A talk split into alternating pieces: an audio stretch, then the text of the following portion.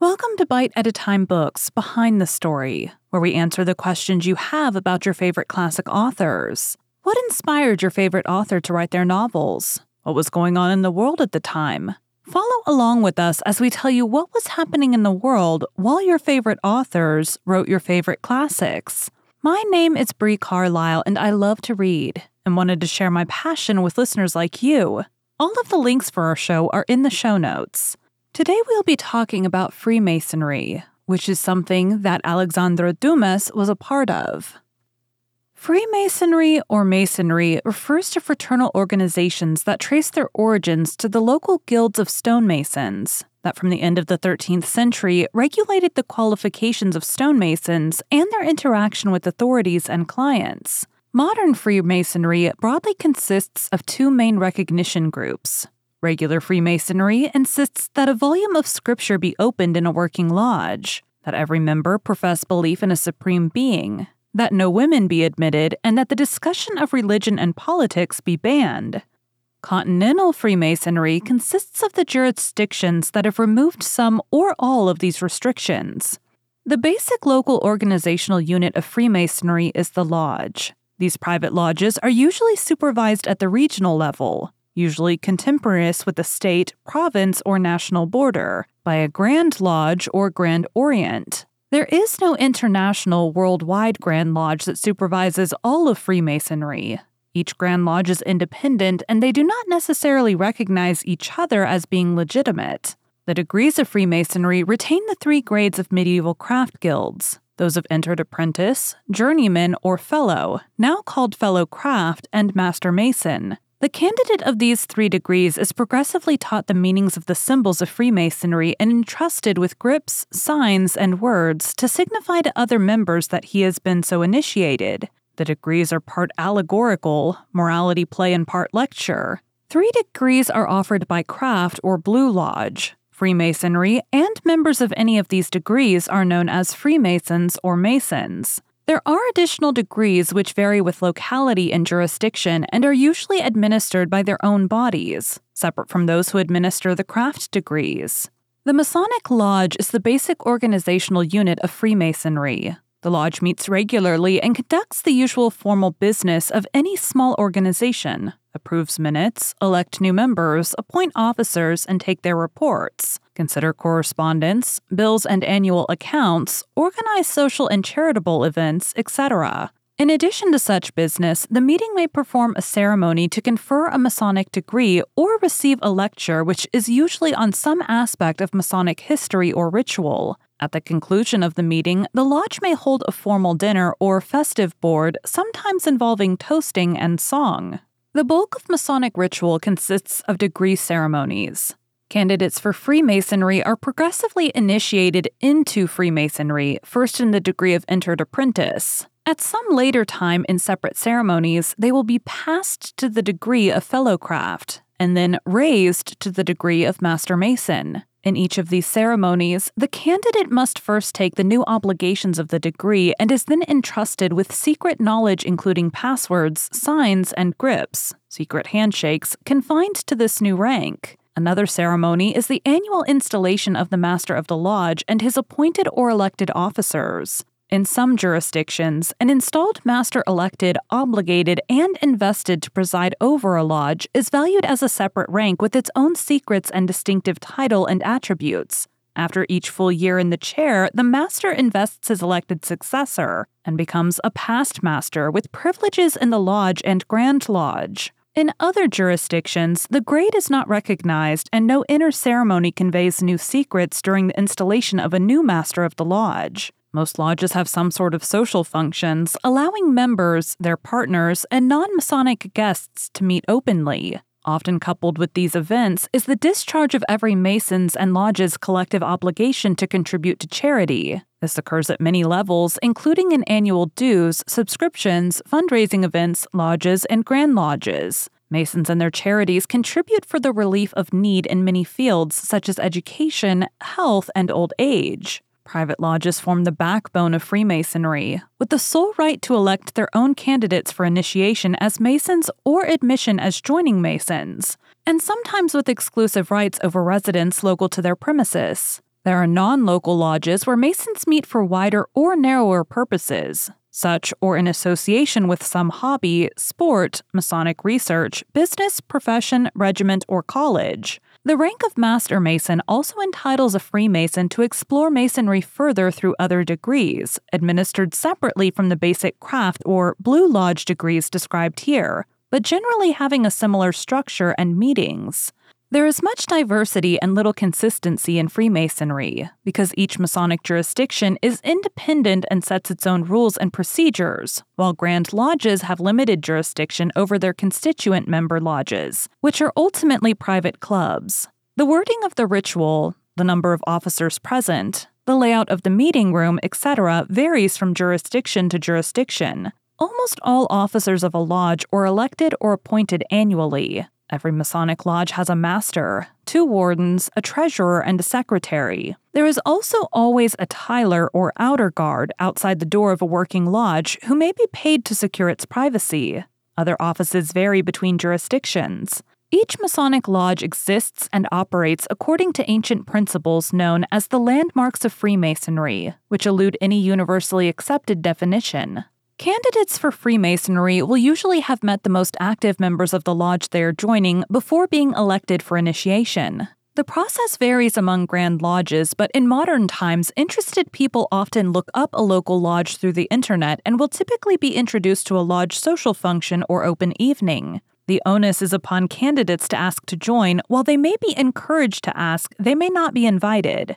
Once the initial inquiry is made, a formal application may be proposed and seconded or announced in open lodge, and more or less formal interview usually follows. If the candidate wishes to proceed, references are taken up during a period of notice so that members may inquire into the candidate's suitability and discuss it. Finally, the Lodge takes an officially secret ballot on each application before a candidate is either initiated or rejected. The exact number of adverse ballots, blackballs, required to reject a candidate varies between Masonic jurisdictions. As an example, the United Grand Lodge of England only requires a single blackball, while the Grand Lodge of New York requires three. A minimum requirement of every body of Freemasons is that each candidate must be free and of good repute. The question of freedom. A standard feudal requirement of medieval guilds is nowadays one of independence. The object is that every Mason should be a proper and responsible person. Thus, each Grand Lodge has a standard minimum age, varying greatly and often subject to dispensation in particular cases. For example, in England, the standard minimum age to join is 21, but university lodges are given dispensations to initiate undergraduates below that age. Additionally, most Grand Lodges require a candidate to declare a belief in the Supreme Being, although every candidate must interpret this condition in his own way, as all religious discussion is commonly prohibited. In a few cases, the candidate may be required to be of a specific religion. The form of Freemasonry most common in Scandinavia, known as the Swedish Rite, for example, accepts only Christians. At the other end of the spectrum, liberal or continental Freemasonry, exemplified by the Grand Orient de France, does not require a declaration of belief in any deity and accepts atheists, the cause of the distinction from the rest of Freemasonry. During the ceremony of initiation, the candidate is required to undertake an obligation, swearing on the religious volume sacred to his personal faith to do good as a Mason. In the course of three degrees, Masons will promise to keep the secrets of their degree from lower degrees and outsiders, as far as practicality and the law permit, and to support a fellow Mason in distress. There is formal instruction as to the duties of a Freemason, but on the whole, Freemasons are left to explore the craft in the manner they find most satisfying. Some will simply enjoy the dramatics or the management and administration of the lodge. Others will explore the history, ritual, and symbolism of the craft. Others will focus their involvement on their lodge's social side, perhaps in association with other lodges, while still others will concentrate on the lodge's charitable functions. Grand Lodges and Grand Orients are independent and sovereign bodies that govern Masonry in a given country, state, or geographical area, termed a jurisdiction. There is no single overarching governing body that presides over worldwide Freemasonry. Connections between different jurisdictions depend solely on mutual recognition. Freemasonry, as it exists in various forms all over the world, has a membership estimated at around 6 million worldwide. The fraternity is administratively organized into independent Grand Lodges, or sometimes Grand Orients, each of which governs its own Masonic jurisdiction, which consists of subordinate or constituent lodges. The largest single jurisdiction in terms of membership is the United Grand Lodge of England, with local organization into provincial Grand Lodges possessing a combined membership estimated at around a quarter million. The Grand Lodge of Scotland and Grand Lodge of Ireland, taken together, have approximately 150,000 members. In the United States, there are 51 Grand Lodges, one in each state and the District of Columbia, which together have a total membership of just under 2 million. Relationships between Grand Lodges are determined by the concept of recognition. Each Grand Lodge maintains a list of other Grand Lodges that it recognizes. When two Grand Lodges recognize and are in Masonic communication with each other, they are said to be in amity, and the brethren of each may visit each other's lodges and interact Masonically. When two Grand Lodges are not in amity, intervisitation is not allowed. There are many reasons one Grand Lodge will withhold or withdraw recognition from another, but the two most common are exclusive jurisdiction and regularity. Exclusive jurisdiction is a concept whereby normally only one Grand Lodge will be recognized in any geographical area. If two Grand Lodges claim jurisdiction over the same area, the other Grand Lodges will have to choose between them, and they may not all decide to recognize the same one. In 1849, for example, the Grand Lodge of New York split into two rival factions, each claiming to be the legitimate Grand Lodge. Other Grand Lodges had to choose between them until the schism was healed. Exclusive jurisdiction can be waived when the two overlapping Grand Lodges are themselves in amity and agree to share the jurisdiction. For example, since the Grand Lodge of Connecticut is in amity with the Prince Hall Grand Lodge of Connecticut, the principle of exclusive jurisdiction does not apply, and other Grand Lodges may recognize both. Likewise, the five distinct kinds of lodges in Germany have nominally united under one Grand Lodge in order to obtain international recognition. Regularity is a concept based on adherence to Masonic landmarks, the basic membership requirements, tenets, and rituals of the craft. Each Grand Lodge sets its own definition of what these landmarks are, and thus what is regular and what is irregular. And the definitions do not necessarily agree between Grand Lodges. Essentially, every Grand Lodge will hold that its landmarks, its requirements, tenets, and rituals are regular and judge other Grand Lodges based on those. If the differences are significant, one Grand Lodge may declare the other irregular and withdraw or withhold recognition. The most commonly shared rules for recognition based on regularity are those given by the United Grand Lodge of England in 1929. The Grand Lodge should be established by an existing regular Grand Lodge or by at least three regular lodges. A belief in a supreme being and scripture is a condition of membership. Initiates should take their vows on that scripture. Only men can be admitted, and no relationship exists with mixed lodges. The Grand Lodge has complete control over the first three degrees and is not subject to another body. All lodges shall display a volume of scripture with the square and compasses while in session. There's no discussion of politics or religion. Ancient landmarks, customs, and usages observed. Blue lodges, known as craft lodges in the United Kingdom, offer only the three traditional degrees. In most jurisdictions, the rank of past or installed master is also conferred in blue or craft lodges. Master Masons are able to extend their Masonic experience by taking further degrees in appendant or other bodies, whether or not approved by their own Grand Lodge. The ancient and accepted Scottish Rite is a system of 33 degrees, including the three Blue Lodge degrees administered by a local or national Supreme Council. This system is popular in North America, South America, and in continental Europe. In America, the York Rite, with a similar range, administers three orders of Masonry, namely the Royal Arch, Cryptic Masonry, and Knights Templar. In Britain, separate bodies administer each order. Freemasons are encouraged to join the Holy Royal Arch, which is linked to Mark Masonry in Scotland and Ireland, but completely separate in England. In England, the Royal Arch is closely associated with the craft, automatically having many Grand Officers in common, including HRH, the Duke of Kent, as both Grand Master of the craft and First Grand Principal of the Royal Arch. The English Knights Templar and Cryptic Masonry share the Mark Grand Lodge offices and staff at Mark Mason's Hall. The ancient and accepted rite, similar to the Scottish rite, requires a member to proclaim the Trinitarian Christian faith and is administered from Duke Street in London. In the Nordic countries, the Swedish rite is dominant. A variation of it is also used in parts of Germany. Freemasonry describes itself as a beautiful system of morality veiled in allegory and illustrated by symbols. The symbolism is mainly, but not exclusively, drawn from the tools of stonemasons the square and compasses, the level and plumb rule, the trowel, the rough and smooth ashlars, among others. Moral lessons are attributed to each of these tools, although the assignment is by no means consistent. The meaning of the symbolism is taught and explored through ritual and in lectures and articles by individual Masons who offer their personal insights and opinions.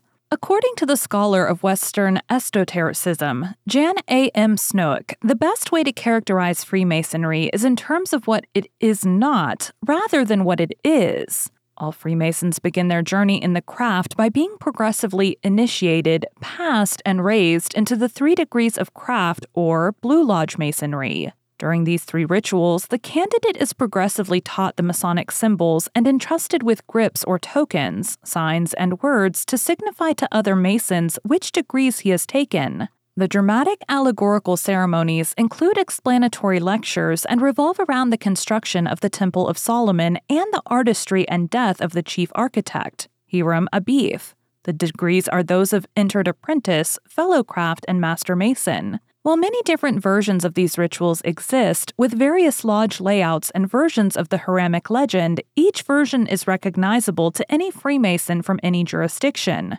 In some jurisdictions, the main themes of each degree are illustrated by tracing boards. These painted depictions of Masonic themes are exhibited in the lodge according to which degree is being worked, and are explained to the candidate to illustrate the legend and symbolism of each degree. The idea of Masonic brotherhood probably descends from a 16th century legal definition of a brother as one who has taken an oath of mutual support to another. Accordingly, Masons swear at each degree to keep the contents of that degree secret, and to support and protect their brethren unless they have broken the law. In most lodges, the oath or obligation is taken on a volume of sacred law, whichever book of divine revelation is appropriate to the religious beliefs of the individual brother, usually the Bible in the Anglo American tradition. In progressive continental Freemasonry, books other than Scripture are permissible, a cause of rupture between Grand Lodges.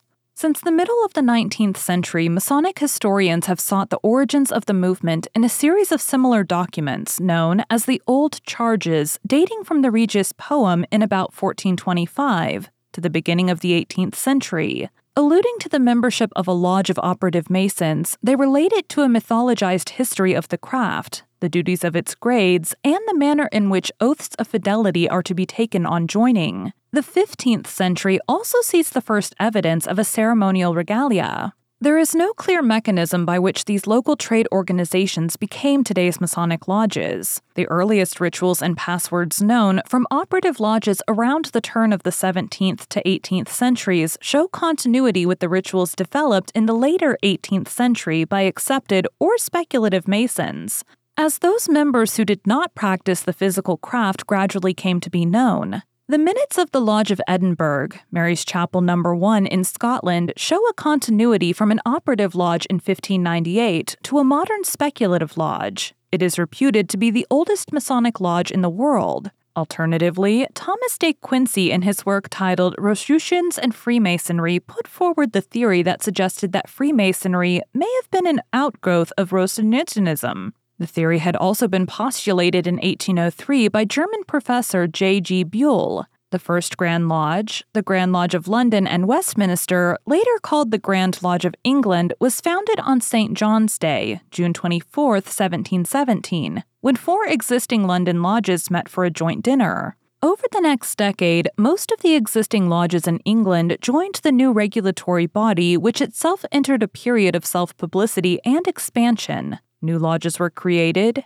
and the fraternity began to grow. Between 1730 and 1750, the Grand Lodge endorsed several significant changes that some lodges could not endorse. A rival Grand Lodge was formed on July 17, 1751, which called itself the Antient Grand Lodge of England, to signify that these lodges were maintaining older traditions and rejected changes that modern lodges had adopted. Historians still use these terms, ancients and moderns, to differentiate the two bodies. These two grand lodges vied for supremacy until the moderns promised to return to the ancient ritual. They united on December 27, 1813, to form the United Grand Lodge of England.